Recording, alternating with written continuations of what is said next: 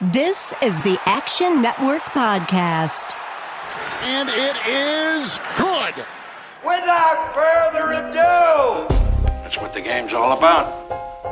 All of a sudden, you feel like you can't miss. I'm just leaving up there. You couldn't make that if you tried that again. absolutely not. spread the floor. Let's go. Welcome to the Action Network Podcast NBA Playoff Edition. I'm Matt Moore, senior NBA writer, joined as always by Brandon Anderson and Raheem Palmer. As we are going to bring you a, I'm just going to go ahead and drop this F bomb right off the top, producer Matt Mitchell. A great fucking weekend in the NBA playoffs. It was awesome. Not only was it great basketball, I went six and two on the bets. If I hadn't live bet, it would have been a much better weekend. But in general, I did really well on the first game bets. I'm excited. I look, I feel good about my series bets. The games have been way better. Like the series look way better than they did. I think when we got them early last week. I, I'm just, I'm really excited about the NBA playoffs right now. It was an awesome weekend. Brandon Anderson, you who was very, very Eeyore on this podcast and in our Slack about the playoffs in general and about and you dismissed basically every major like every big dog. You were like yeah it's not, this is gonna be i tried to say i was like look there's always surprises. You gotta you gotta really dig to try and find what's gonna happen. It's never chalk. We we have some surprises. We have some real twists and turns. There were some series that were that, that look like they're going to go what we think in the eastern conference. But in general brandon a, a really great weekend of basketball An awesome, awesome weekend. Uh, you, you said on Twitter, this is one of the best opening weekends of games that I remember. I mean, there outside of I guess a couple of the top Eastern series, like there was something in, in every game, and even those games were still pretty good. Like it was just fun basketball. It was wire to wire, and almost all of them. It was great to see crowds, like actual Yes. crowds, real crowd Yeah. noise at games. Mhm. MSG was awesome, and also that was like like that game was ramping up right after the Phil Mickelson walking through the mob onto the green thing. Like that just it made me feel alive again. Playoffs, basketball are back, fans are back. It's awesome. I was wrong. We've got an awesome first round. We had great games and good looking series, and I'm excited to talk about them. People were spilling beer on each other while screaming curse words at a player who did nothing but make a big shot in New York. Nature is healing. Raheem Palmer, how was your weekend of betting? Oh my God. This weekend was great. I'm thinking about buying a Ferrari Testarossa. Um,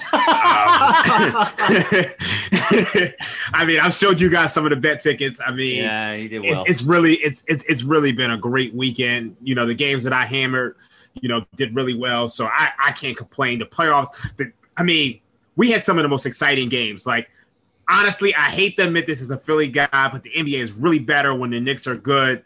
Hmm. So I'm just excited about what we have right now. the, Knick- the Knicks are better when the I'll say this the league is better when the Knicks are good and they have a villain and they have a villain. We'll get to that game here in a little bit. Um, here's where I want to start. We're gonna go through the series today. Um, we'll talk about them as briefly as we can as we try and keep this podcast under five hours. We're gonna go over where the series value is. We'll go look at a little bit at game two. We're gonna go from most compelling and most actionable to least compelling. Uh, and least actionable. We'll go in that direction, which lets us kind of speed through at the end. Let's start at the top of the first game of the weekend. The Miami Heat at the Milwaukee Bucks. If you had told me that the Bucks won in overtime in game one before the series, what my position would be, I would have told you that I would be looking to bet the Heat in the series. At this point, I BetMGM, the official odds provider of the Action Network podcast. The Bucks are minus 400. The Heat are plus 320. At plus 320, that's only an implied odds of 23.8%. Obviously, I think that there's you have to say that there's objective value on Miami, but I'll tell you this, guys. I wrote about this in my breakdown off of Saturday's games. I'm working on Sundays today. That'll be up sometime on Monday. Um, I actually go the other way here. I think that that win was huge for the Bucks.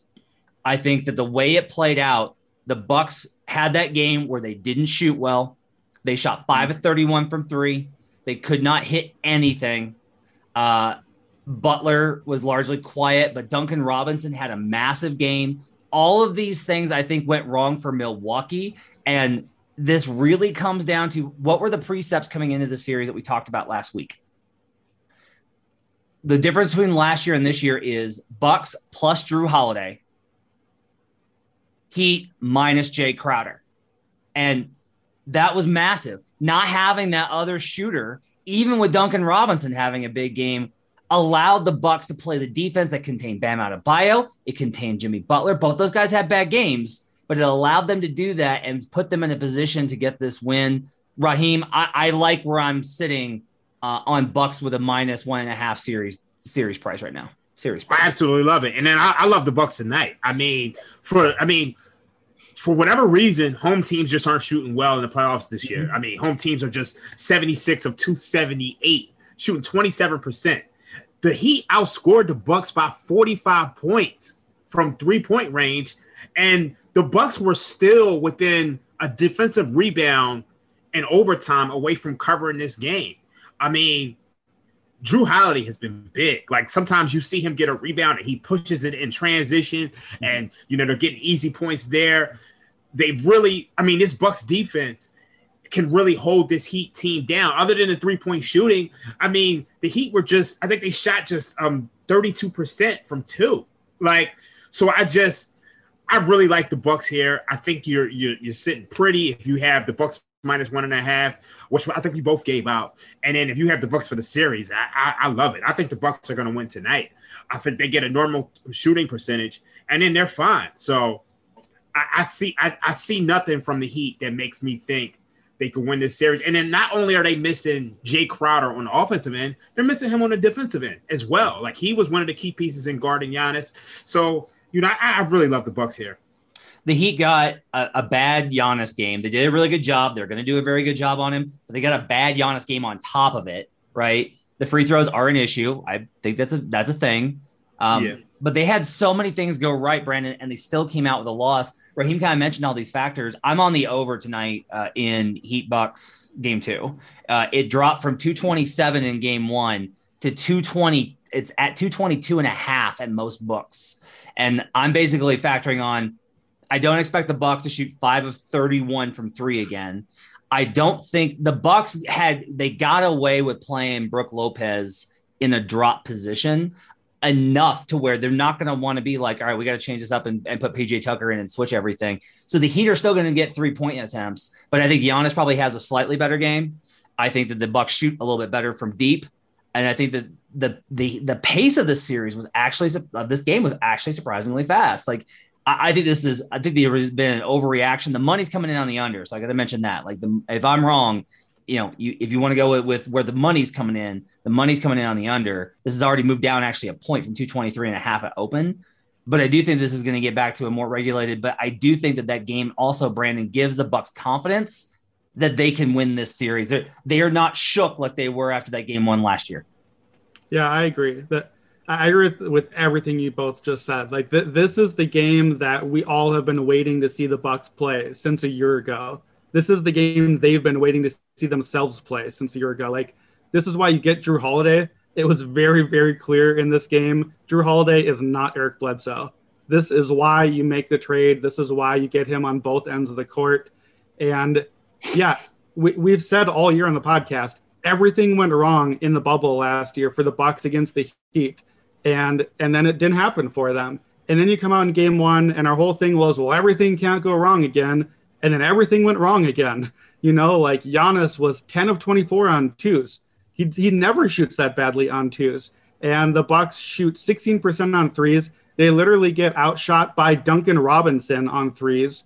Like Raheem said, 45 point difference on three pointers is massive. Like you don't overcome that huge of a difference I think that was a Miami franchise record for three pointers. The Bucks missed 12 free throws, and Duncan and, and have 49 points between them, and to still win anyways, despite all that. Like that's that's everything we're looking for from this team, and not just in the series. Like that, this game made me feel even better about my Bucks position in the series, but also made me feel like okay, this is a team that like really we have to take seriously now. The, the, the way that we have been able to you know, maybe to, to not believe in them because what we've seen in, in past years, we started to see some answers to those things too. Even an, another thing I noted, and granted, there were overtime here, but look at the minutes for those Bucks players. Giannis played 45, Middleton 44, Holiday 42. even take away the five minutes of overtime, that's still more minutes than these guys were getting last year. We keep yelling like, "Stop playing them 30 minutes! It's the playoffs," and we saw the urgency, we saw the minutes, um, and and even with all the misses and everything else, yeah, I, I wrote the preview for the game tonight, and I, I, agree with what you guys both said. I'm in on the Bucks. I, I looked at the over as well, Matt, and I could see like uh, I could see taking both. You know, you play at some books the, the Bucks uh, to cover and the over. I preferred just the Bucks to cover because I just feel very good about them tonight and in the series. But yeah, I, Miami is not like look. It, I'm not saying this is going to be a sweep. Miami is not going to roll over. Mm-hmm. You know, this is going to still be a dogfight, and they're going to have to really earn it. But I think they're going to earn it. I think you know we should have prefaced. I should have prefaced this more before we got into it it, it's always very tempting to look at game ones and go like, that's how the series is going to go. Like this, we do this every year, which is so like through the rest of this podcast, I'm going to be looking for other positions. Like I'm looking for opposite spots. The reason this one is is because this one felt like it could have been a loss. Like that in, that if they had lost this one, even in overtime, a close game, coin flip, whatever. If they had lost this one, I'm like, all right, like they're mm-hmm. back to where like like you, they have the same problems. The Heat response is going to be like, look, Bam had a horrible game. Like Bam was terrible.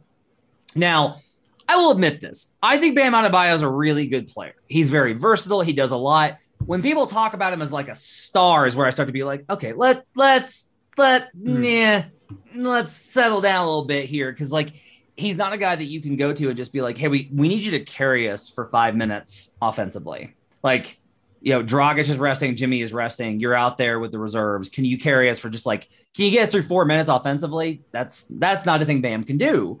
Bam did have an objectively bad game. Butler had just as bad of one. Now, mm.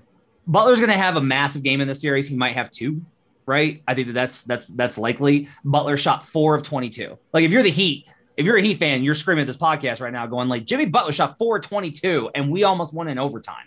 So I think that yeah. that's fair. Um, mm. I think that you have to look at the personnel that that my that Milwaukee has, and like here's the big thing: the the Bucks are designing their their system to be like, we want to shut down Bam, we want to shut down Jimmy, and then like honestly, I was surprised they let Duncan Robinson get as open as they did. Like that first that first quarter, I was losing my mind. I was like, you're dropping versus Duncan Robinson. They're running DHOs. What are you doing?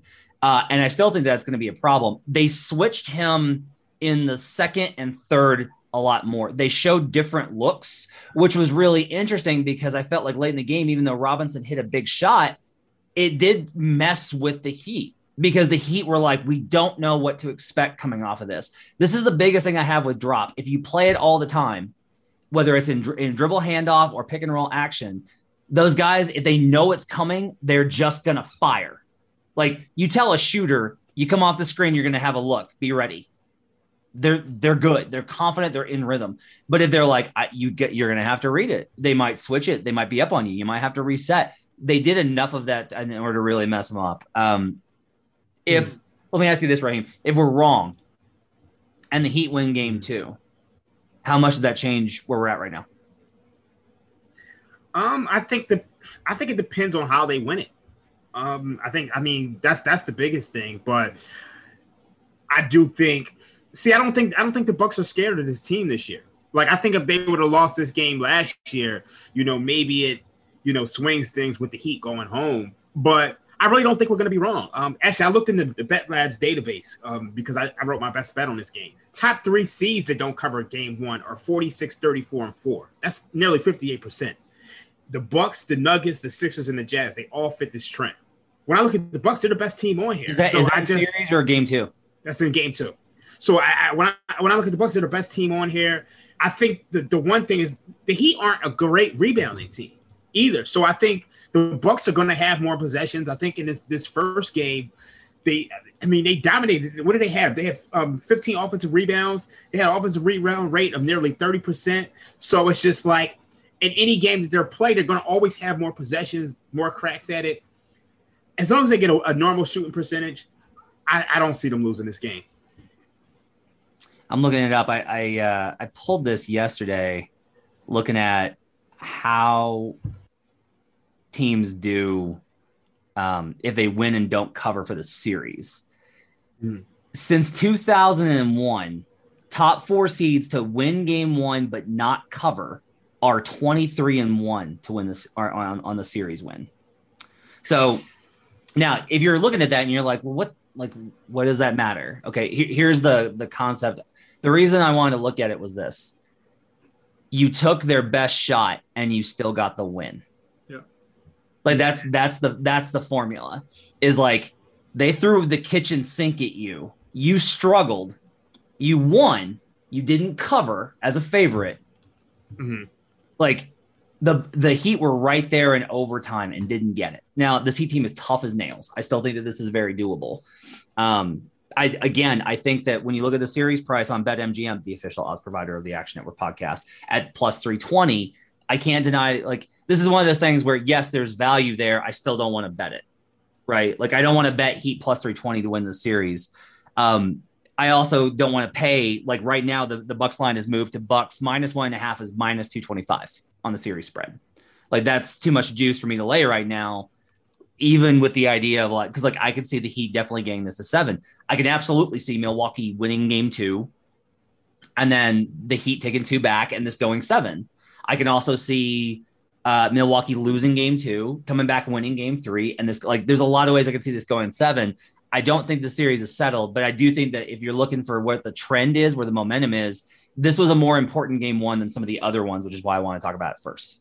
Yeah, um, go I ahead, Brandon. too, um, yeah, I, I came into this series just very worried that the Heat were not going to be able to score enough. And what I saw in game one feels like that reinforced that to me. Like Mm. it, it took the Heat hitting 23 pointers and Duncan Robinson having what will likely be his biggest game of the series. Dragic, maybe his biggest game of the series. And, and like you said, Matt, you know, uh, Heat, Heat fans are going to say, okay, but Bam and Butler aren't going to shoot that poorly again. So, first of all, Butler shot two of nine on threes. That nine is a problem. You don't want Jimmy Butler shooting nine threes. Milwaukee wants Jimmy Butler shooting nine threes. Yeah. He shot 102 threes the entire season. That's a win for Milwaukee if he's taking nine threes, because that means we're searching for answers. I'm not getting my looks. I'm just going to get a three up here. That's not Jimmy Butler basketball. And also, the Bucks were the number two defense in the season against uh, on two percent, two point percentage. So the Heat are probably not going to shoot 33% every game. They're very good at twos, but they're like, it's a problem that that's what they want to do, and that's what the Bucks defend so well. And I thought, I thought that Bam looked a little bit passive out there at times. The way that they're defending him, like he he, he didn't have the right answers offensively, and yeah, I just, I think to me what's interesting is we can, you know, we can say, oh, well, how will we feel if the Heat win this game? To me, more interesting is how would I have felt if the Heat had won game one, which they very well could have. You know, any number of bounces they could have won. It was right there. And I think I would be sitting here today saying, okay, double down on the Bucks. Like, I mm. still saw all the things that I saw. The Milwaukee had it right there. They should have got it, but there are a lot of good things to believe in here. That mental edge wouldn't still be the same. That was really big to get the win, but the things we saw for for 53 minutes still would have been there. So I just I think mean- Milwaukee's in shape. I mean, I think for me, I, am not with you on that, and the reason is I, I think that you can get too far down the process hole and and ignore the narrative impact that it has on player performance. Like if you came that close and you still couldn't get it done, the Heat, the Bucks are walking out being like, they just got our number, man. We just get like no matter what, we just That's can't true. get past him. But I will say this: Mhm. The Heat hit 23. If you told me the Heat hit 23 pointers and told me guess the give me the over under on uh, the Heat offensive rating over under 109, I would have been like over. No, they hit 23s. What, what are we talking about here? The Heat had a 97.3 offensive rating in this game. Like that's berserk. that's wild that they hit 23s and finished with a 97.3 offensive rating. So um, that's where we're at on Heat Bucks. Let's go to the second most interesting game of the weekend. The Dallas Mavericks at the LA Clippers. I was so nervous with the fact that I kept being like, I just think the Mavericks, I, I just like the Mavericks in this spot. Like, I just, I can't tell you why. I just, it felt, my gut was telling me that. And then when I dug in, everything reinforced it. The Mavericks get the win in game one over the Los Angeles Clippers. Luka Doncic absolutely just burns Staples to the ground uh, in game one. Absolutely incredible performance by him. Not only not only scoring, he was 0 5 in the fourth quarter, but made the passes that he needed to make. And that was absolutely huge. So Series price at BetMGM, the official odds provider of the Action Network podcast. Clippers minus 145, Mavericks plus 120 to win the series. Series spread Clippers minus one and a half is plus 180. Mavericks plus two and a half is minus 800. Mavs plus one and a half, basically go to seven or, or, or win is minus 225. Um, so Brandon, let's start with you. Where are you at on Clips Mavericks going forward? So, of all eight series this weekend, this is the one that I am most rethinking where I'm at and, and most on the edge of switching. And, and I said Clippers before the series. I didn't feel I, I didn't feel like Dallas was good enough. Um, I said that Doncic was going to have to be the best player in the series and probably by a decent margin. And then he was in game one. He was the best player on the court and he dominated. And, you know, and they suddenly got, you know, four threes from from Finney Smith and and Tim Hardaway Jr. hitting threes. But like that's what Dallas does. They suddenly make all these threes. And I, a weird thing for me is I came away feeling like okay, like I don't necessarily come away thinking, okay, Dallas maybe can do this now because here's what I saw in game one.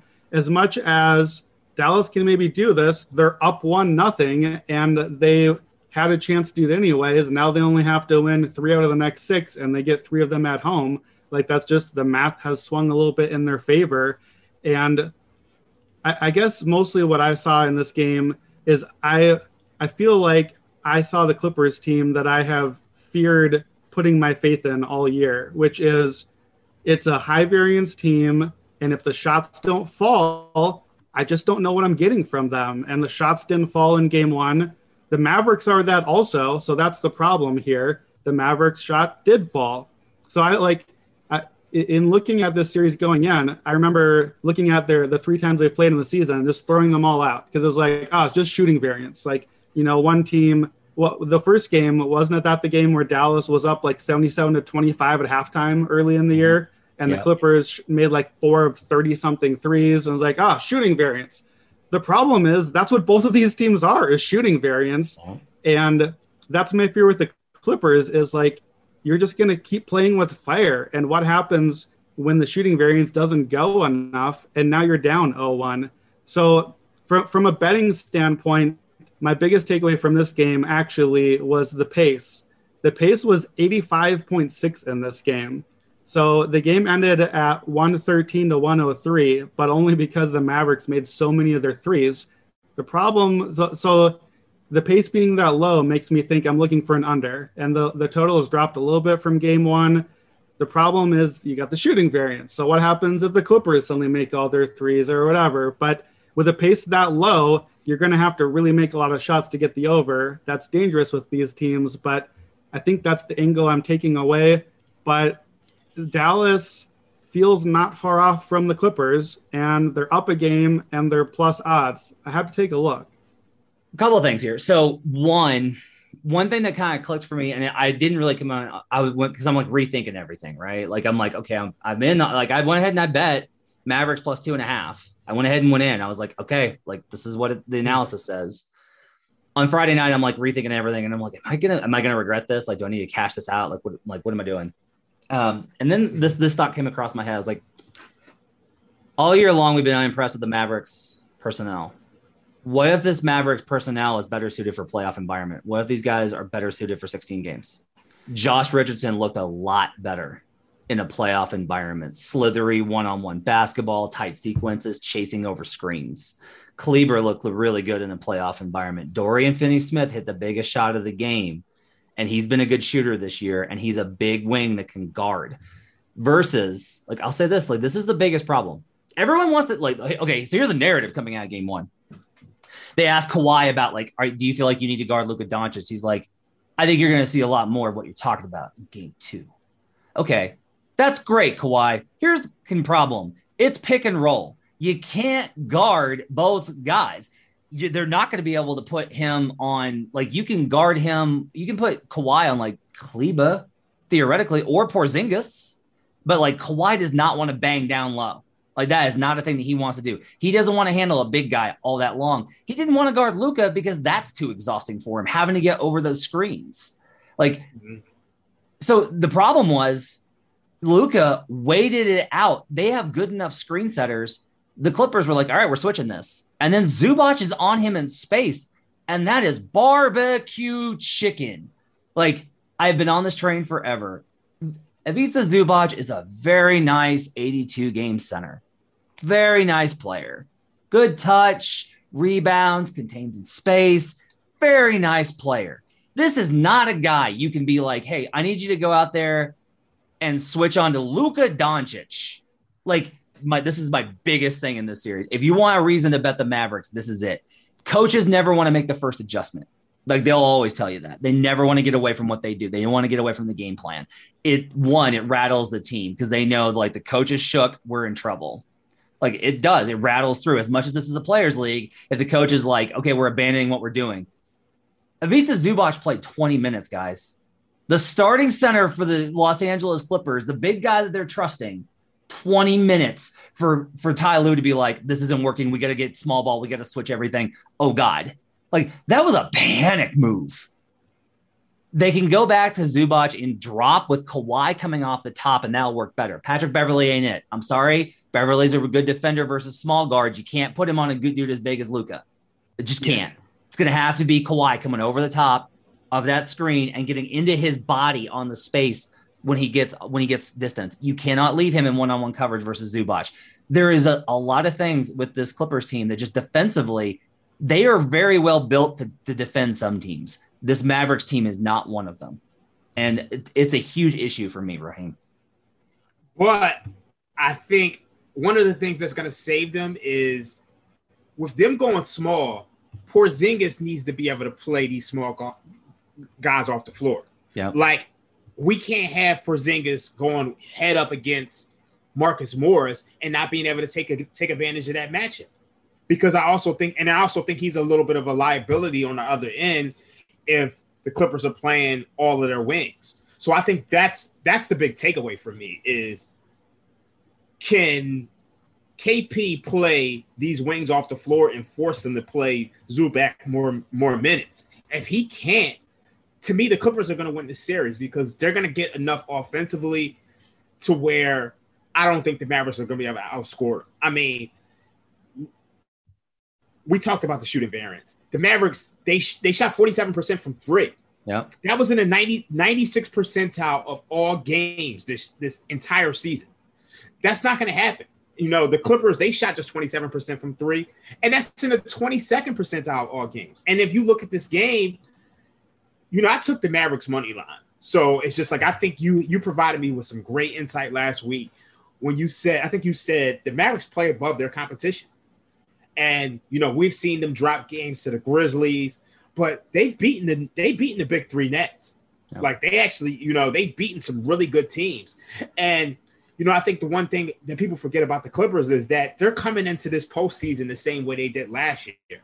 Kawhi Leonard has, you know, he, he's had a hurt hand. You know, the starters really haven't played. They tanked the last two games. So this team didn't have a lot of rhythm coming into the to the first game. So I'm looking at it like, you know, this is a, a prime spot for them to steal a game.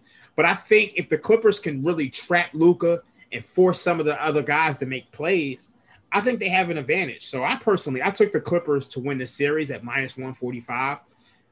I, I think the Clippers win this this series. I, I just yeah. I don't see the Mavericks continuing to score in this manner. Like and even even in that first game, the Clippers took the lead in the fourth quarter.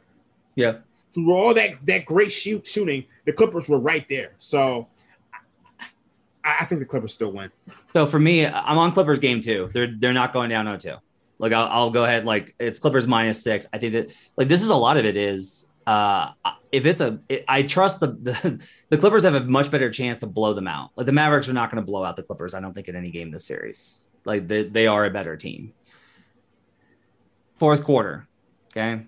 Kawhi Leonard's one of four for three points. I keep saying this. I keep saying it. I wish people would listen to me.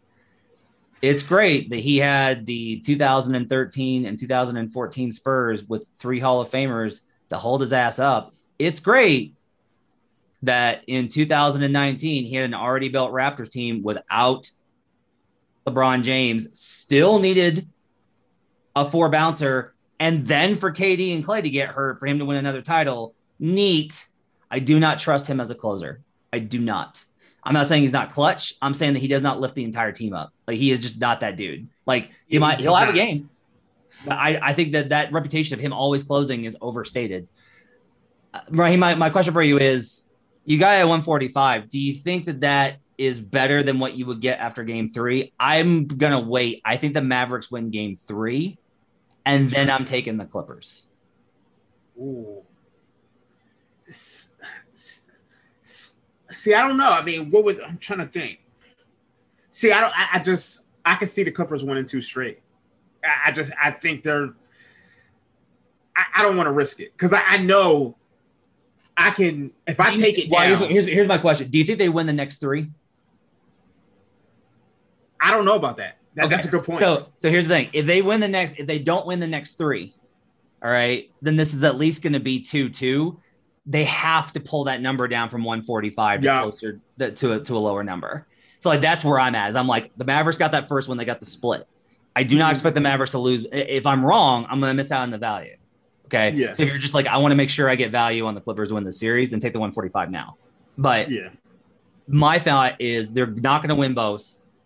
The Clippers are not going to win both in Dallas. So this is mm-hmm. at worst 2 2, right?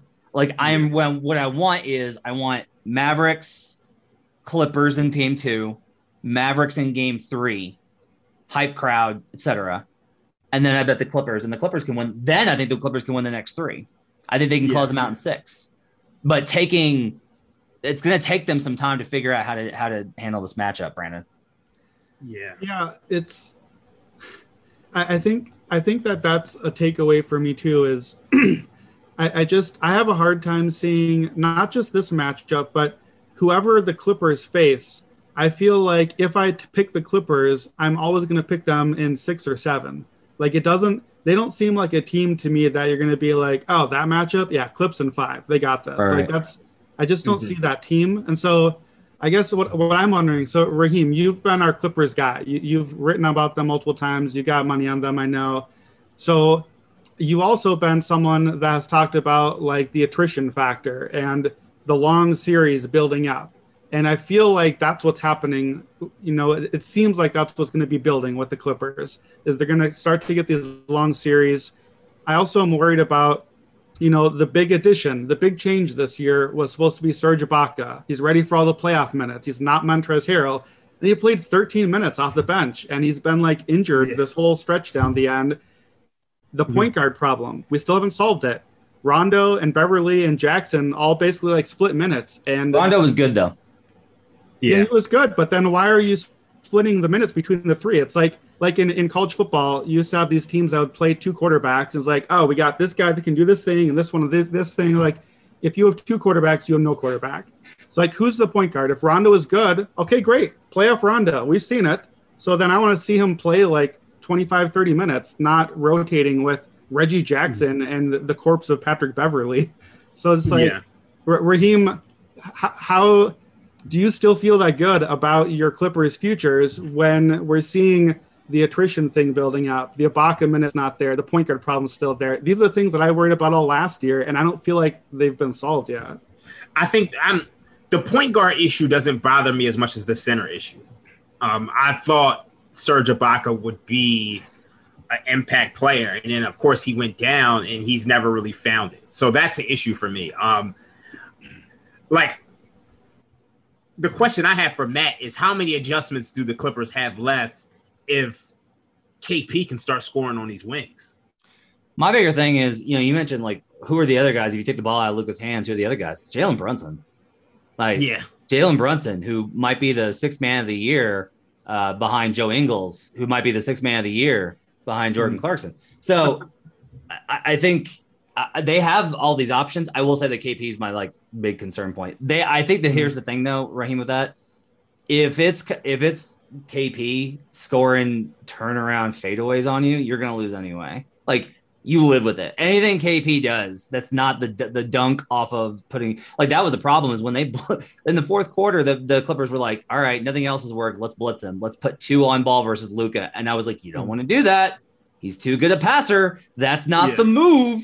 And he and KP slips it for a dunk. So then they bring the help over. They're like, all right, we're gonna blitz Luka. We're gonna bring the help over and meet KP at the rim. And Luka's like, I'm just going to pass to the opposite corner. I'm one of the best reverse ball passers in the league. Dorian Finney Smith wide open for three. Like there, yeah. you have got to play him one on one, and you got to figure out how you're going to do that. That's like step one in this entire problem. Is you got to figure out how you get to play. Like I'm sorry, you you added Kawhi Leonard and Paul George, and you kept Patrick Beverley, and you touted the fact you're like, who's going to score on us with all these perimeter defenders? Well, the answer's been Luka Doncic tearing you to pieces. So you better figure out a way for all those great defenders to actually defend the key guy you got to defend, and that means figuring out how to, how to negate that pick and roll. This is Action Network podcast producer Matt Mitchell, here to tell you our friends at BetMGM have a great new sign up offer for our listeners a $600 risk free first bet. Here's how it works if you don't already have an account at BetMGM, just sign up, make your first deposit, and place that initial wager. If the bet wins, you get all the money. If it doesn't win, BetMGM will refund you in free bets up to $600. It's that simple. Just click on the link in this episode description to get started. BetMGM has been a great podcast partner, and they've got all the features gamblers like us love, like live betting and daily odds boosts. Plus, they're compatible with BetSync, so when you place a wager at BetMGM, that bet can automatically be tracked in your Action app. So open an account today and make your first bet risk free up to $600. Just click on the link in this episode description to get started. Must be 21 or older and physically located in Michigan, New Jersey, Colorado, Indiana, West Virginia, Iowa, Virginia, Tennessee, Nevada, or Pennsylvania. Please gamble responsibly. Gambling problem? Call 1 800 522 4700 in Colorado and Nevada, 1 800 Gambler in New Jersey, Pennsylvania, and West Virginia, 1 800 9 with it in Indiana, 1 800 270 7117 in Michigan, 1 800 889 9789 in Tennessee, 1 800 Bets Off in Iowa, or 1 532 3500 in Virginia. BetSync not available in Nevada. Thanks for listening. Now back to the show. Let's go on because we're running over. A little bit faster, a little, little bit faster now. It's like shout, right? Like a little bit faster now. The LA Lakers at the Phoenix Suns. This is the one I missed on. Uh, I bet the Lakers on the money line at minus 102. I bet the Lakers live when they were down as soon as Chris Paul got hurt. Couple of there's a lot of interesting stuff in the in uh, as far as the the betting perspectives. The first thing I'll say is um, the series price for this series, I have to look it up because my MB and that MGM official odds provider of the Action Network podcast uh, reset because it logs you out after a certain amount of time. Um, it, well, let's go to this for game two. We'll talk about the series price in a minute. For game two, um, Raheem, you said it opened one Lakers minus one and a half. No, uh, actually, I saw I saw it at Suns minus one and a half yesterday. That's so where um, okay. I'll tell you this everywhere else, it opened Lakers minus two. So this is I have I have calls about this out this morning and I'm trying to figure this out. Like we'll have a story up on Action Network by the time you read this. The Suns were dogs in game one. Were no, I'm sorry. The Suns were favorites in game one. They were two point favorites. They win, they cover. They're still at home. This line has moved four points it's Lakers minus two. And you go, oh, but the Chris Paul injury. Chris Paul, the thing you learn when you start doing this immediately is almost no player is worth four points to the spread, not even LeBron. Like LeBron, I think, is about three, three and a half. So yeah. Chris Paul is definitely at this point in his career not four.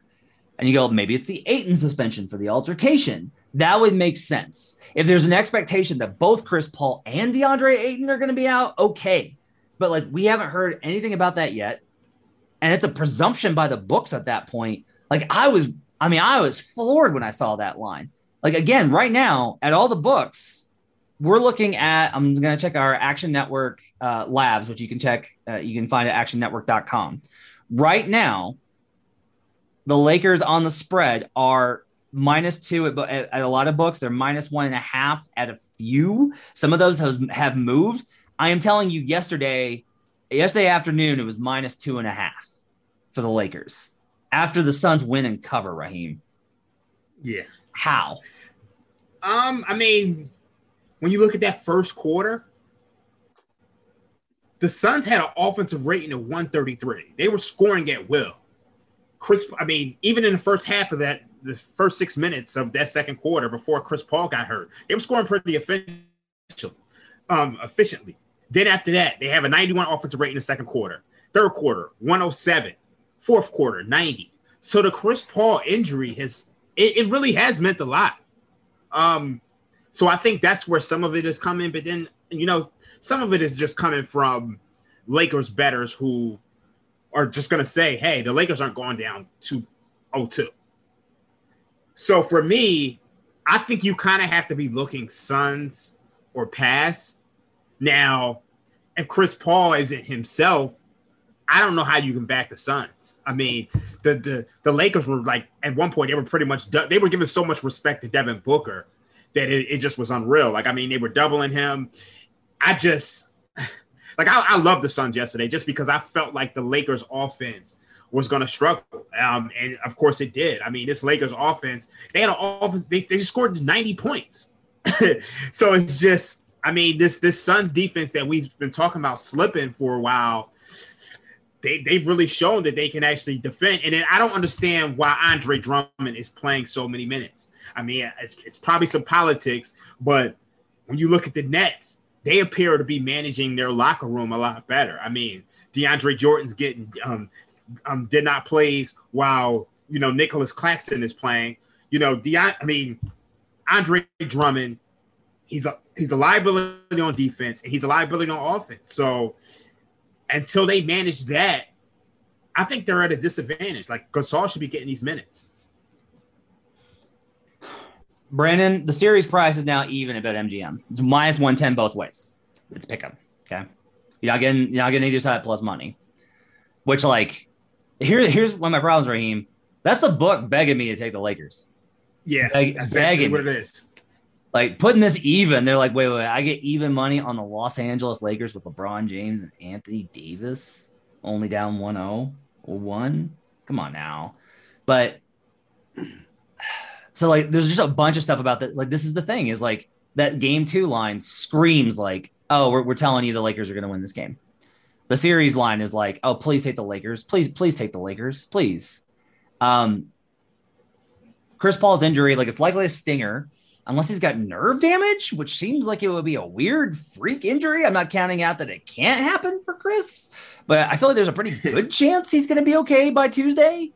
Um, here's the other thing, uh, Raheem. You said like, oh, the Lakers aren't going to go down 0-2 let's let's flip this because we understand that the seven versus two, this is an uncommon occurrence. Yeah. If the first two games were in were in LA, would you be like it's totally reasonable to expect the Suns to defend home court and win both of theirs at home? Because yeah, like I would say, like yeah, like this could absolutely be a, a two-two series after four. Like just team. Oh yeah, without a doubt. Yeah. So, like, like honestly, big, if that's if Chris Paul didn't get hurt, right. I would I would be all over the the Suns again. Okay. Brandon, I think that's my only concern. Brandon, is this a trap? Like that's what I'm basically asking you. Is like, is this a trap? Yeah, because it's LeBron. LeBron is always a trap. it's it. Yeah, I. It feels like a trap. It looks like a trap. Like if if I trusted Chris Paul to be healthy, then like I I took I I picked Lakers in in seven in the series. I I've railed on the Lakers. I don't trust this team, and I, I think the Suns are the better team, but I just couldn't pick against LeBron when it came down to it in a game seven. And it was close though. And from what I saw yesterday, if Chris Paul was healthy still, may have been enough to to swing that for me. But Chris Paul is so good and such a significant player. And like this is not new, unfortunately. The poor guy has like made a deal with the devil to be like the most efficient point guard in the regular season in history in return for never ever ever staying healthy in the playoffs ever in his entire career it's terrible. It's so unlucky. But like what's wild to me is is the narrative coming into this series was okay well okay the suns are good but they're young. They haven't been here before. They're going to Yeah. be ready for the moment. Mm-hmm. We watched the game and one team played with urgency. They played poised like a veteran team. The coaching was better. The rotations were right. The other team was the lakers. You know like the suns played like the defending champions yesterday the team that like looked like they had all the answers and knew what they're doing and were ready for the moment the suns minutes were up like they they shortened the rotation everything you want to see from the suns other than the chris paul injury Ayton was mm. great. Ayton like stood up. Anthony Davis, who looked just checked out. Booker was awesome and and stepped up in all the ways that we have all assumed he could in the playoffs with his difficult shot making. Mikal Bridges was really good. Cam and Cam were great off the bench. Everything you want to see from the Suns, we saw in this game. I just don't know about Chris Paul and the the the trappiness of the line swing is so scary that I don't know that I can pick them but man, you got to feel good about the Suns if if they have the clean bill of health enough to go forward. See, now I feel like I, I I feel like this is a, like the trap is they're telling you to bet the Lakers. Like the, the books are asking you to bet the mm-hmm. Lakers. The, the the the books have put the defending champion Los Angeles Lakers only down 0-1 with LeBron James and Anthony Davis at minus 110. Like, are we going to see the Lakers at minus 110 for the rest of the playoffs if they win this series? Like, so like that's like a like that's a Yeah. Like if they lost game one to the Clippers, would the Clippers be better than minus 110? I don't know. I don't know. So So so like th- like this is a this is a weird spot. Now I have to take like a half victory lap. I don't get to like fully do the whole lap around because I couldn't pull the trigger on on Suns to win the series. I stayed away from the series spread. Um, I did bet a little. I took a small on like Suns plus two and a half at a big juice number. Mhm. I did, however, on Twitter on Friday, I got a lot of shit for this. I said I was like, look, I understand it's the Lakers and they're going to win. They're like the better team. It's the Lakers, etc. What's bad about this matchup? And I literally got like, LOL, are you serious? With the Lakers front court is so much better. And I was like, this is not a bad matchup for DeAndre Ayton. Like putting Ayton in space, like the Mavericks, that's a bad matchup for him. Having to chase Luka Doncic around. Like, Mhm. you're not worried about Dennis Schroeder. Everything else is like way up at the front. And then it's like, well, what about AD? It's like AD is not going to power dunk over DeAndre Ayton. That's not his game. Okay. He wants to take soft little, soft little turnarounds in the post, little turnaround, face up, and little jumpers. And when it's falling like it did last year in the playoffs, he looks like he gets called quote unquote the best big man in the league. Get out of here with that. Yeah. And the rest of the time, it's just like he's just a jump shooter. So I, I look, he's a really great player. He can have a, ba- I expect him to have a bounce back in game two, mm-hmm. hit some shots in the pick and roll, which is where they got him going a little bit in the second quarter. In the third, that was a lot mm-hmm. better. Like that's where you want him. But the Lakers, mm-hmm. with the lack of an actual point guard to be able to navigate against this, I think is big. I- you got to wait on Chris Paul before you look at that, that game too. Uh, well, mm, okay, I'll go ahead and tell you. I bet Lakers game two. I'll just go ahead and bet. Okay, that. yeah, I, I was gonna ask, how much is what we saw in game one just your typical LeBron game one as a foot? Like, I, I look at LeBron almost if he's like the Floyd Mayweather of the NBA. and I say that okay, in but the here- sense here's, here's that the problem. Here's the problem. That's like the narrative because that's how it feels when you watch him. Like I was talking to Stuckey Yeah. this weekend. He was and like he had a guy that was doing the research, and it's like statistically, LeBron's lines don't deviate that much in game one, and historically, they're actually like they're not that bad, especially game one of a first round series. Like the performance, like he doesn't. He lost last year to a Blazers team, which like okay, fine, right? Like we could we could literally throw that game out. That game that team was trash. Um, Yeah. so like if, if I, I don't know how much that was. I, I- I'll say it like I bet Lakers in this one because to me, Mhm.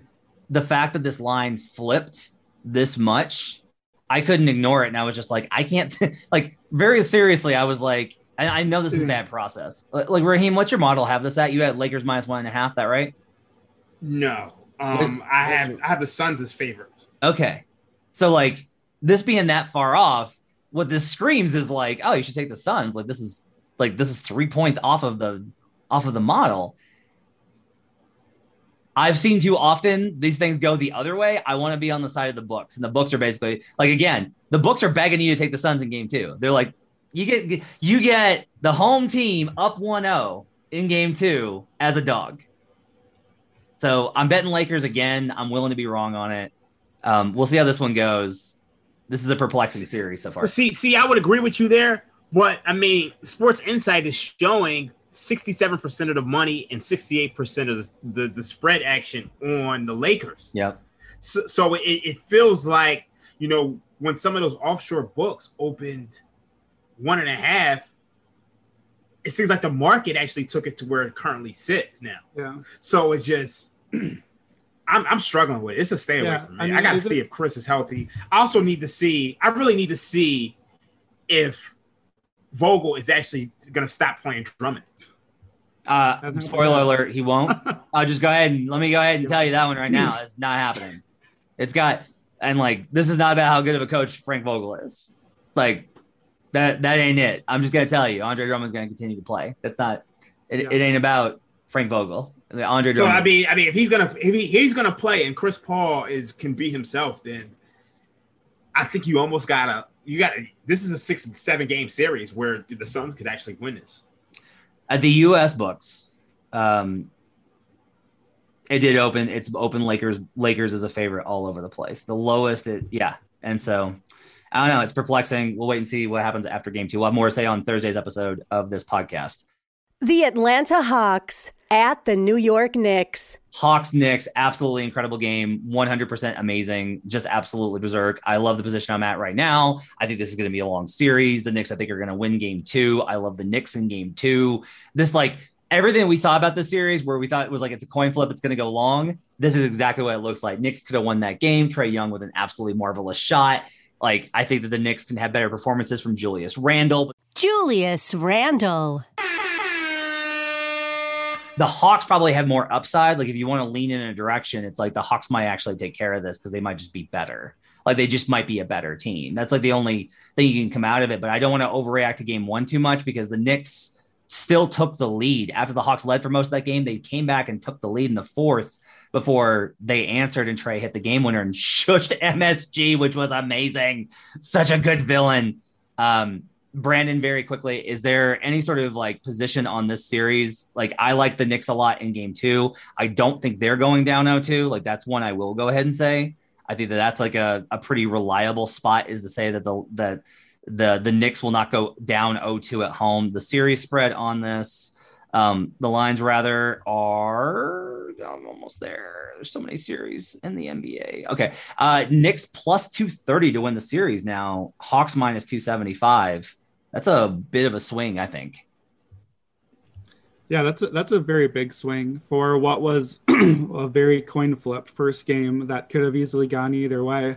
And yeah, I, I think we all we all thought this was going to be a long, tough battle, and I think we now think it's going to be a long, tough battle. Like this, what we saw in Game One was awesome. I hope it is a long, tough battle. I would love to see a Game Seven in Madison Square Garden. Give me that atmosphere again, like Spike Lee on the sideline jumping up and down. Like we're back. We we are back. This is the NBA again, and it was awesome. Trae Young is that dude. 32, 7, and 10. The game winning floater just like roasted two guys off the dribble, shushed the crowd. Trae Young got nine free throws. That's a good sign for him. We didn't know if he's going to be able to, to draw that many uh, when he got there. Only two turnovers is another great sign for him. Um, so I liked Atlanta a lot coming this series. I like what I saw here. I thought this should have been a Knicks win. I thought it was like Trae Young was huge late. Some of his passing and his reads to set guys up, and like it wasn't just that shot at the end. Like he was the engine that was keeping them in. Like the Knicks with a few minutes left looked like they're kind of pulling away, and the crowd was going nuts. And we cut to commercial as they're panning over the crowd, and I thought that was curtains for for a young Hawks team. And Trae made the plays, hitting his shooters, and and they came back. One thing that I, that I'm going to have to pay attention to is that, I, and this is not new. I didn't learn this, but the Knicks are starting like two of their best five because you get to the end of the game and Derrick Rose is out there, duh, not Elfrid Payton, but they're still going to start Elfrid Payton. Still going to play him eight minutes anyways because why not throw away eight minutes? Let's just play Elfrid Payton. Taj Gibson is out there at the end because it's Thibs and it's his guys. He's going to play his guys. And then, like, I don't know, I'd probably rather play Quickley or Burks out there as well. They both look good in game one. So, what are you doing? Playing two of your best five, starting them, and it's Thibs. It's not like he's going to make an adjustment at this point. Like, this is not what he does here. So, I'm worried about that. I'm worried about like a first quarter, like you're putting yourself in a hole right away by playing Elfrid Payton out of the gate. Like, for why? So, Derrick Rose can come off the bench so he can be the sixth man. I, I don't know.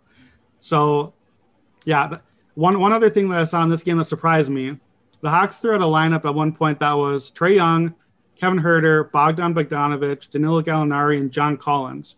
Like the all offense, who really gives a rip about defense lineup. And they only played seven minutes, but they had a, a plus 56.3 per 100 net rating in those seven minutes. Now, obviously, small sample size. And obviously, you can't play those guys in the wrong matchups I don't know if there's the wrong matchup against the Knicks. Like I think you can just try to outscore them. And even against the Sixers, if you can play that, if you get there and can play that matchup, play your all offense with Embiid not on the court, and just try to just run and go crazy for a little bit, that's interesting. That's a lot of firepower. So Atlanta was intriguing coming in, and I feel more intrigued after what we saw. I feel like they're ready to to do some things. Okay, so Hawks 4 2 is plus 325. Uh, series spread Hawks minus one and a half. So that'd be a like if they win 4 1, 4 0, 4 2 is minus 130. Does that intrigue you at all? What's the number for that last one? Minus 130 for for Hawks series spread minus one and a half. So if they win, if they sweep them, win in five or win in six, as long as it doesn't go seven, yeah, or the Knicks win, it's minus 130. So my position on this, uh, my best bet from our Eastern Conference pod was Hawks in six, and I, I still I don't think I want to take that Hawks minus 130 because. Like, look, we saw the game. This, this is not going to be a sweep. These teams are too close for it to be a yeah. sweep. So that's out. So now we got Knicks, or now you got Hawks in five. Well, that's a closeout game at MSG in 5 mm. I like what I saw. I saw Trae Young step up. I still don't know that, like, that first closeout game for a young team on the road in that environment. I don't want to yeah. bet on that. That's true. So then you come back to Hawks mm. in six. I don't want the Hawks in seven. You got the same closeout problem in the game seven. That's why, to me, I like the Hawks in the series, and Hawks in six was the only pick that made sense for them to win the series. It was plus 490 before this series, so that's what I'm in at. 325 still seems pretty good to me. Like if if you look at them and you like the series now, that seems like the spot that they would get it. So I I took a very complicated position on this. I took over five and a half at minus 200, mm-hmm. and then I did Hawks four three and Knicks four three with the over five and a half as my hedge. So basically, like I'll break even if this series goes over five over uh, over five games. Uh, if it goes seven, I'm guaranteed a big payout. Um, that's still my position. I feel comfortable with that. I'll probably come back and hedge a little bit in game six if it gets there, um, just to ensure. But uh, in general, I feel pretty good about where we're at. I do like the Knicks though in game two, Raheem. I'm a little concerned about the Knicks. I'm gonna be honest with you. Um, I think the return of DeAndre Hunter, it's, it's been a game changer. I mean, it can't be overstated. Randle was six of 23 from the field. The Knicks got an amazing game from Alec Burks. I mean, yeah, 27 points, nine of 13. I mean, of course, he couldn't hit, you know, the potential game winner at one point. But I think the real concern is how do they slow down Trae Young in the pick and roll? Yeah. I think that's a real concern with, you know, some of the personnel that they have out there. And then, you know, also like Brandon said, Elfrid Payton starting. I mean, it's been a source of contention. I have a, I'm in a group chat with a lot of um, Knicks fans, and we they've been saying it all year. Why is Elfrid Payton starting? So I think you can look towards Atlanta Hawks first. I mean, first quarters at this point. You know, with them spotting the Hawks a lead. I, I, I don't know if I want to be taking the Knicks at this point. I just I, until they show me something on the pick and roll, um, stop and Trae, I, am concerned. And I no. know I said this was going to be a long series, but again, I just think you got to look at like you can look at Alec Burks, you got to look at how bad Julius Randle was, and like I think Julius yeah. will play better. Like maybe he's an eight, maybe he's an 82 game player, not 16. You know, we'll see in the series, but I feel like he can play better. I feel like um, Reggie Bullock can play better. They have guys that can play better. They got other guys to step up and had a shot. Um, I still yeah. like them in the series. Okay. Uh, next one. The Memphis Grizzlies at the Utah Jazz. Uh, I'm going to put these shades on because the future is so bright for my Memphis Grizzlies. So bright. oh, that's why you had the glasses. Okay. So bright for the Memphis Grizzlies. Ja's 21, Jaren's 21, Dillon's 22. It's amazing. Uh, so okay, I'm not gonna like. I didn't make this an official pick. Okay, I did dabble in a series round robin, and I I did not take a single Jazz position, and I did take a Jazz or a Grizzlies plus 700 in a round robin series. So, look, I looked at this matchup. We talked about the other the other day. Um, we assumed last week the Warriors were going to win. Our bad. Like we assumed that Steph Curry, you know, the most gravity, blah blah blah, uh, was going to be able to carry his team and take care of business. And it, you know, it turns out you actually need to be able to make your teammates better. Matt Moore hates Steph Curry. And so the Grizzlies are now in the first round series. I like this matchup for the Grizzlies coming out the gate. I bet it took me a while when they announced Donovan Mitchell was out. I raced and got I got Grizzlies plus nine. Did not take them on the money line, so I will not victory lap over that. Um, look, Utah's likely to get Donovan Mitchell back. And when they do, I think they're going to win the series. But that's like a contentious situation. There's some bad vibes there with the yeah. team being the team. Here, here's the other thing I'll say is like Rudy Gobert, like kind of talked about this about like you wake up and your best player is not going to play, kind of throws you off a bit. It's like, no, you are the one seed. You are the best defensive player in the league. Everyone touts you as like this analytical wonder. Win the game versus the eight. What are you doing? Don't fall over when Kyle Anderson shoves you. Like, that was the worst flop I've ever seen. I will say this the Grizzlies came into the Utah Jazz's house and punked them. Punked them. Dillon Brooks came in and ran his mouth at you while while leading both teams in scoring. Like Ja finished over Rudy for a huge bucket late. Like the Jazz got punked. I don't want to hear any more nonsense about Rudy Gobert is the, is the Jazz's best player. Nonsense. They need Donovan Mitchell. They need him in the playoffs. I think when he gets back, they win. The series price is still obviously like you can't overreact to this one. You just can't. So like the Jazz are still minus 350.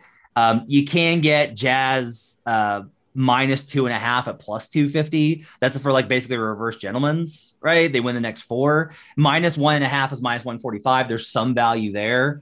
I'm probably just going to keep betting this game by game, Raheem. And I'm just going to like, I'm going to look mm-hmm. at the spot and see how it goes. I'm taking Utah in game two. I'm probably taking Memphis in game three. Yeah, um, I, I, think that's that's the right approach. I mean, the, the, Jazz are laying too much juice to even you know consider yep. backing them. And I also think, I mean, one of the biggest things is we really have to know when Donovan Mitchell comes back because I think one of the, the biggest things that I've learned from this playoff series, it, I mean, from the first couple playoff games, is that you have to have shot creators. And who's going to be able to break down a defense and create their own shot? And the best guy for them yesterday was Bogdanovich. Um, you know, he had a solid second half, but if you don't have those guys who can break down the defense and get your own shot, it's tough just having you know four guys who just launched threes. And you know, I love Mike Conley, but I mean, Ja Morant looked like the best player on the floor. I mean, he got to the rim at will. You know, he, he this is a team that you know relies on mid-range shots and floaters. And Ja Morant's floater was probably the best shot in the game yesterday. Floater so, City. until Mitchell comes back, I, I would not be willing to you know back the Jazz at this point. Uh, Brandon, where are you at? Because you this is one of the series that I believe you you said give me Jazz minus twenty in game one was the thing that you said. I did say that. I regret saying that. Mistakes were made. Mistakes were made. I uh, I put this one in on three units and on the app. to be fair, that was with Donovan Mitchell, not even on the injury report. What are we doing with this? Yeah. I would not have taken them knowing that. But the, the big reason that I took them was like the big rest disadvantage eh, that was supposed to happen. And instead, the Jazz came out and uh, they're coasting early. And I'm like, oh, all right, yeah, this will be fine. The Jazz are still good. They had a great record this season as long as one of Conley or Mitchell played. And then the second quarter started, and the Jazz just got bullied. Like the the Grizzlies, the tired team that should have rolled over and been like, "All right, you got us in game one. We're tired. We'll try again." Did the opposite, and they came out and just like punched them in the face repeatedly, and they just sat there and cried and were like, "Please stop. We don't know what to do." Like it to me. Okay, look. A takeaway from this game is that the Jazz are better with their two best players on the court. Okay, Donovan Mitchell will play. Rudy Gobert was in foul trouble. Gobert was plus nine in 25 minutes and minus 12 in 23 minutes off the court. I know the foul trouble, you know, might not go away. Valanciunas is going to get to him, but like, I, I'm not so worried about the series yet. Until like, if you tell me Mitchell is just indefinite at this point, then maybe I change. But the Jazz, like, like, look, the, the Jazz almost won this game. Still, mm-hmm. they shot like they were going like six of 31 on threes going into the fourth quarter. They didn't have a good Gobert game. They had nothing for Mitchell, and the, the Grizzlies did all the things we're talking about. And the Jazz were still like, add one more minute to the end of the game, and they might have finished the comeback and made another three there. I don't worry so much about the series. What I worry about is I got like mad Milwaukee Bucks vibes from the last couple of years Yep. from this team. It was mm-hmm. like, hey, we're really good. We're just gonna do what we do, and it's gonna work. We're just gonna stay the course. Nope. And I don't feel like Snyder made adju- adjustments. He didn't change the rotations. That third quarter, Conley and mm-hmm. Gobert sat like the entire third quarter with foul trouble, and they were just behind and just had no sense of urgency. They're just like, oh, we'll just shoot threes and hopefully you'll stop punching us and maybe we'll make some shots. So I, I, I picked the Jazz to make the finals. I regret that immensely after yesterday. Like not because they're going to lose to the Grizzlies, but because yeah, the things that you guys said all year about like, yo, this is a different team in the playoffs. That looked the part yesterday. Like the, all the stuff we said about the Bucks taking all the punches and then responding. That's the thing the Bucks didn't do the last couple years. That's what I saw from the Jazz yesterday. It's troubling. So I'm going to give Snyder a break here. You have to have the personnel to do it. This is the entire thing I've had with the Jazz. Your entire team is dependent on Rudy Gobert. Your entire scheme, everything, everything is dependent on Rudy Gobert. Okay, well, what if Rudy Gobert isn't a difference maker? And you're going to say like, well, he was a plus nine. Brandon just said. Here's an interesting one for you, Brandon. With Jonas Valanciunas on the court, Rudy Gobert was a minus two. With Rudy Gobert on the court and Jonas Valanciunas on the court, the Memphis Grizzlies had a 120 offensive rating, which means that with the foul trouble, if he's basically what happened was Rudy played awesome versus versus Xavier Tillman. That's what that came down to, is that he beat up on a young, undersized guy. Good job. Uh, we talked. You talked about like the shooting thing. So here, here's a big key because you got to be consistent, right? Raheem and I both said like we don't expect the Bucks to shoot five of thirty-one in the next game. It's not that we expect the Bucks to shoot well, because I do think that there is a problem with when you're a three-point volume team and teams expect it and they're closing out on you, and it's different than it is in the regular season. The rhythm's different. That's when th- backsides get tight, right? And that was a lot of what happened with the Jazz. Is like you're 82 game shooters, you are not 16 game shooters, and like that's a problem. Like that's a big problem for them. Um, now, the big key is like versus the eight seed, you're supposed to have it feel like a regular season game versus an eight seed in its first playoff appearance with a bunch of kids under 25. It definitely should be easy for you. What are you doing? Like, what are you doing? I, I just, I, I marvel at the fact that this team got punked that badly. Again, I think if you're hmm. looking for the spot to probably take the Jazz in this series, it's after game three because I think that the Jazz come back and win game two. The grindhouse is nuts in game three. The Jazz go down to one, and that's the point where I'm probably taking Jazz because they should win this series still. Like Memphis got a monster performance from Dillon Brooks, who I love Dillon. I absolutely like. I don't buy jerseys anymore. Tempted to buy a Dillon Brooks jersey. He's my kind of agitator but but can't expect that kind of performance from him every single night. The Jazz uh, do have more weapons, etc. Um, so there's a spot to find them. I like the Jazz in game two, but they are like if they screw around in the series, the Grizzlies are taking it. They are absolutely taking it. They better figure out that Donovan Mitchell stuff right now. And Um, well, let's let's put some respect on Taylor Jenkins' name. too, Yeah.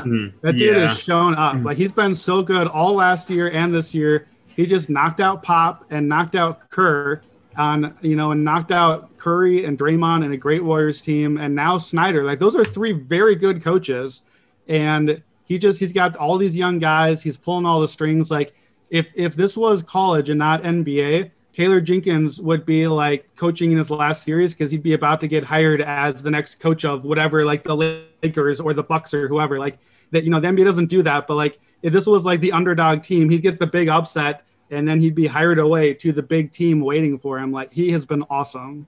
The Portland Trailblazers at the Denver Nuggets. Game one went about the way I, that I thought. I think this is going to be a coin flip. Uh, do not think that the series is over. The Blazers have all the tactical advantages in this series, and this was still a five point game with less than five to play. Welcome to the Terry Stotts Experience. The Nuggets ran out of energy, out of gas. They don't have as much firepower. That's what we said going in. I like the Blazers on the series price. I got it early at a good number. Um, you're not going to get a good number now. You want to wait because I think the Nuggets are going to win game two, and you can probably get it at a much better number. Uh, especially probably like I would. Your best pot, the spots here are probably after game two, after game four, if you want to get the Blazers. The Blazers are minus 350 right now. I don't hate it if you want to take Blazers minus two and a half um, at plus 170. I don't think that's the best number that you're going to get. I think you can wait, but it's entirely possible the Nuggets just do not have enough firepower. But Will Barton is probably going to be back. I'll tell you by, I would say the game four, he's probably back, which is going to be a big boost for them. PJ Dozier's not coming back. The Blazers are going to win the series. I will tell you that right now. The Blazers are going to win this series. The Nuggets do not have enough, but the Blazers defense did screw around enough all night and is still trash. It turns out that defense is still horrible. Their game plan is good though. Make Jokic beat you one on one, live with it, cut down on the shooters. Jokic has one assist. The Nuggets are now two and four in playoff games where Nikola Jokic has more than 25 shots because that's not the way that they play. So I, I think the Nuggets are going to win game two. I like them. I, I took them first half, especially. I think like that's always been a good spot is that team down 0-1 at home. You're got it must win game two. Can't go down 0-2. Take the first half line. Like I'm on Nuggets, Nuggets first half, but the Blazers are going to win this series, and it's because the Nuggets don't have any guards. Is do we need anything more on this, Brandon, or is that it? I mean, it really is that. The, the firepower is it's just not the same, and I don't think that it's over just because Jokic is too good, and we've seen like we, we know that Denver plays its best with their backs against the wall, and even when they're shorthanded, like we already they already were missing Will Barton last year, they were missing Gary Harris for part of the, the playoffs last year, and still came back down three one twice. So I'm not ready to, to put dirt on the gravesite yet. Uh, I also I picked them tonight. I think it's a great spot for them where you can't go down 0-2 at home hitting the road with no guards. This is not a good spot. Jokic had 10 post ups in, in, the first game and passed out of it only once. Jokic had was his teammates were one of 10 on potential Jokic assists. Both of those numbers are problems. Like 10 mm-hmm. is not enough, and one is definitely not enough. And some of that is going to even out with variance. I think Jokic will have a big game. I think Porter is going to have a big game. They need him to put up some points. But yeah, I, I think I think we see where the series is probably heading. I agree with you guys. I, I think Porter's going to be the key because he's he. I mean, he has to be the second star on this team. I mean, one going one for ten from three isn't going to cut it. But I mean, this is an ideal matchup for him. So I, I, I do think the Nuggets win game two, and I think the Blazers eventually win the series. I will say, like he had 25 and he shot one of 10 from three. Like, yeah. I mean, he made he. I, I took. I'll tell you this. I got him plus 800 to be uh, series leading scorer, mm. and I, I, still feel okay about that even after Dame's big game. Uh, all right, now to the series that I think are over. The Boston Celtics at the Brooklyn Nets. Look, the, honestly, this is the opposite of, of Heat Bucks, where Celtics got what they needed. A terrible start for the Nets, scoring 16 points in the first quarter. Like that's what you need. Jumped all over him, got a lead. You know, all the energy, us against the world. Marcus Smart scoring. Robert Williams is doing his. run out of gas. 40 points in the second half, not enough firepower. Nets pull away. 13 for KD in the third, 13 for Kyrie in the fourth. That's the Nets model. Like this was the ultimate. Like this is futile. You do not have the firepower to run with this team. Like you got a 16 point quarter at the Nets and you didn't get a win. If you if you hold the Nets to 16 points in any quarter, you had better win the damn game, and they did not. Um, I took Nets minus two and a half in the series, Raheem, and I feel great about it. I think the most impressive thing about this series is that KD like almost died attempting a layup, and you know he, he didn't try to sell it like the Rock the Stone Cold Stunners like LeBron did in the in the Suns game. Um, yeah, this this series is futile. We could talk about anything else except for this one. I mean, this the the the Celtics had their shot and they just didn't take advantage of it.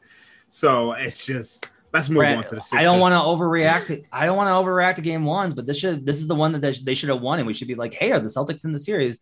Are the Nets inexperienced? Like Brandon, all these things, and like they just couldn't get it done. Like I don't. I, again, I'm not trying to overreact to game ones. It's inherent that you're going to take stuff away from it. Uh, But I mean, this this was a bad loss for Boston. That's bad, and they don't have Jaylen Brown, and it's it's the, the series. It's not happening for them. It may be a sweep, it may not. We don't really know like what the heart of the Nets is. We don't know if they're going to go for the kill and try to close it out. I have no interest betting the series. I didn't really have any interest going in. The only angle that I'm watching is Robert Williams.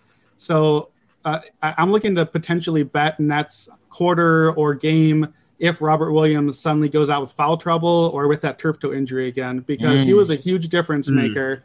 Uh, Nets shot one of 13 against Robert Williams in game one. Nice, Uh, with him on the court, they had a 93.2 defensive rating. very He good. had nine blocks. He uh, forced two turnovers. So if uh, suddenly, like it's early second quarter, and Robert Williams picks up that third foul, and now he's done for the half, like that's a spot where I'm like, okay, let me bet on the Nets this quarter to just like put this game away and go on a run here. He was one guy actually making a difference for them. So just looking like in game or in quarters, that'd be one angle to play. Otherwise, I don't have much interest in the series. The Washington Wizards at the Philadelphia 76ers. Look, um, I will say this: this is one that I kind of I looked at a lot. Th- this is one I almost pulled the trigger on. Wizards hanging in, not seven, but like plus two and a half. I I looked at it. Um, right now on BetMGM, the official odds provider of the Action Network podcast. Um, the Sixers are minus sixteen hundred on the series line. You can get uh, Wizards plus two and a half at plus one seventy. I don't hate that. Like they covered. I took the Sixers minus eight and a half, and that did not hit. The the six the Wizards covered and led for parts of this game. Gafford played really well, and B did get in foul trouble. I think that's got to be factored. Tobias Harris had the game of his had the game of his career, and this and the Wizards were still in this. Raheem, I, I don't think that this is like this is one that I don't really want to get into because I'm just like, if the Sixers come in and just destroy them in game two, I think it's over. And the and the value will be gone and there's no nothing really to do there. I also don't want to entirely count out the chances that the Wizards can surprise them. Like I there's the Sixers team that was not the kind of performance that I would have wanted if you if you got Sixers futures. Yeah, I mean, I, I mean, I think, I mean, I, spoke about this before. Is that these home teams are really struggling from three, um, and I, I think that's a big part of it. I mean, the Sixers were just ten of thirty-two from behind the arc. I think they'll they'll shoot better, um, and then I mean, I could see them covering game two. I, I think that that'll be a game that they cover, but.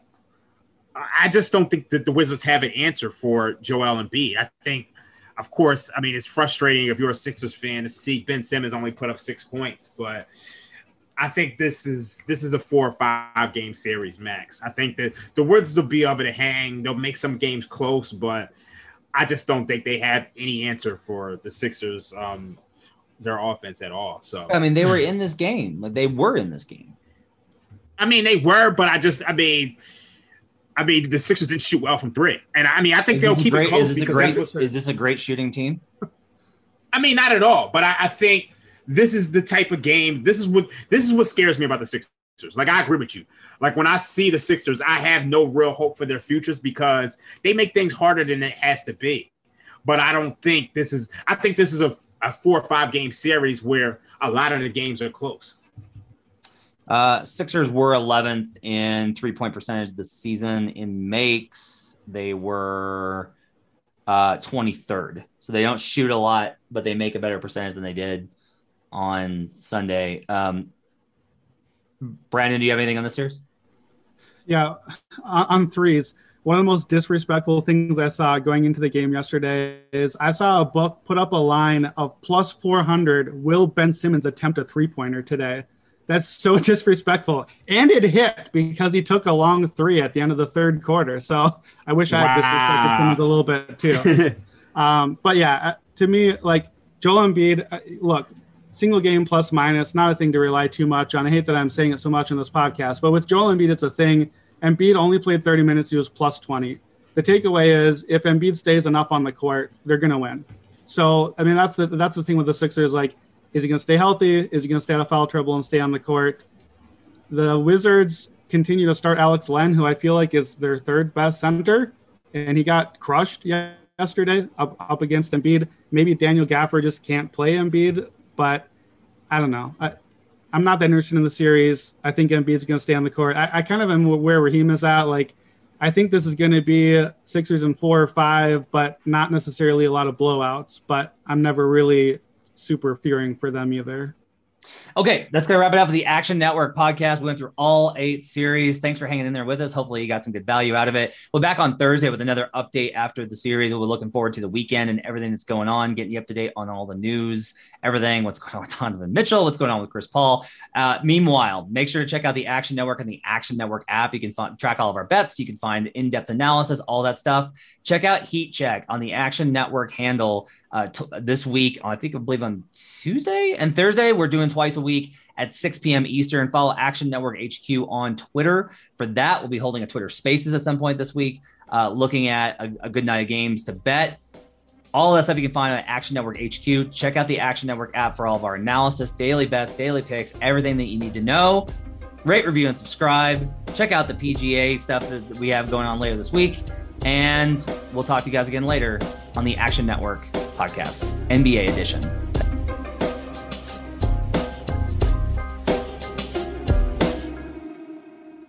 We're finished talking.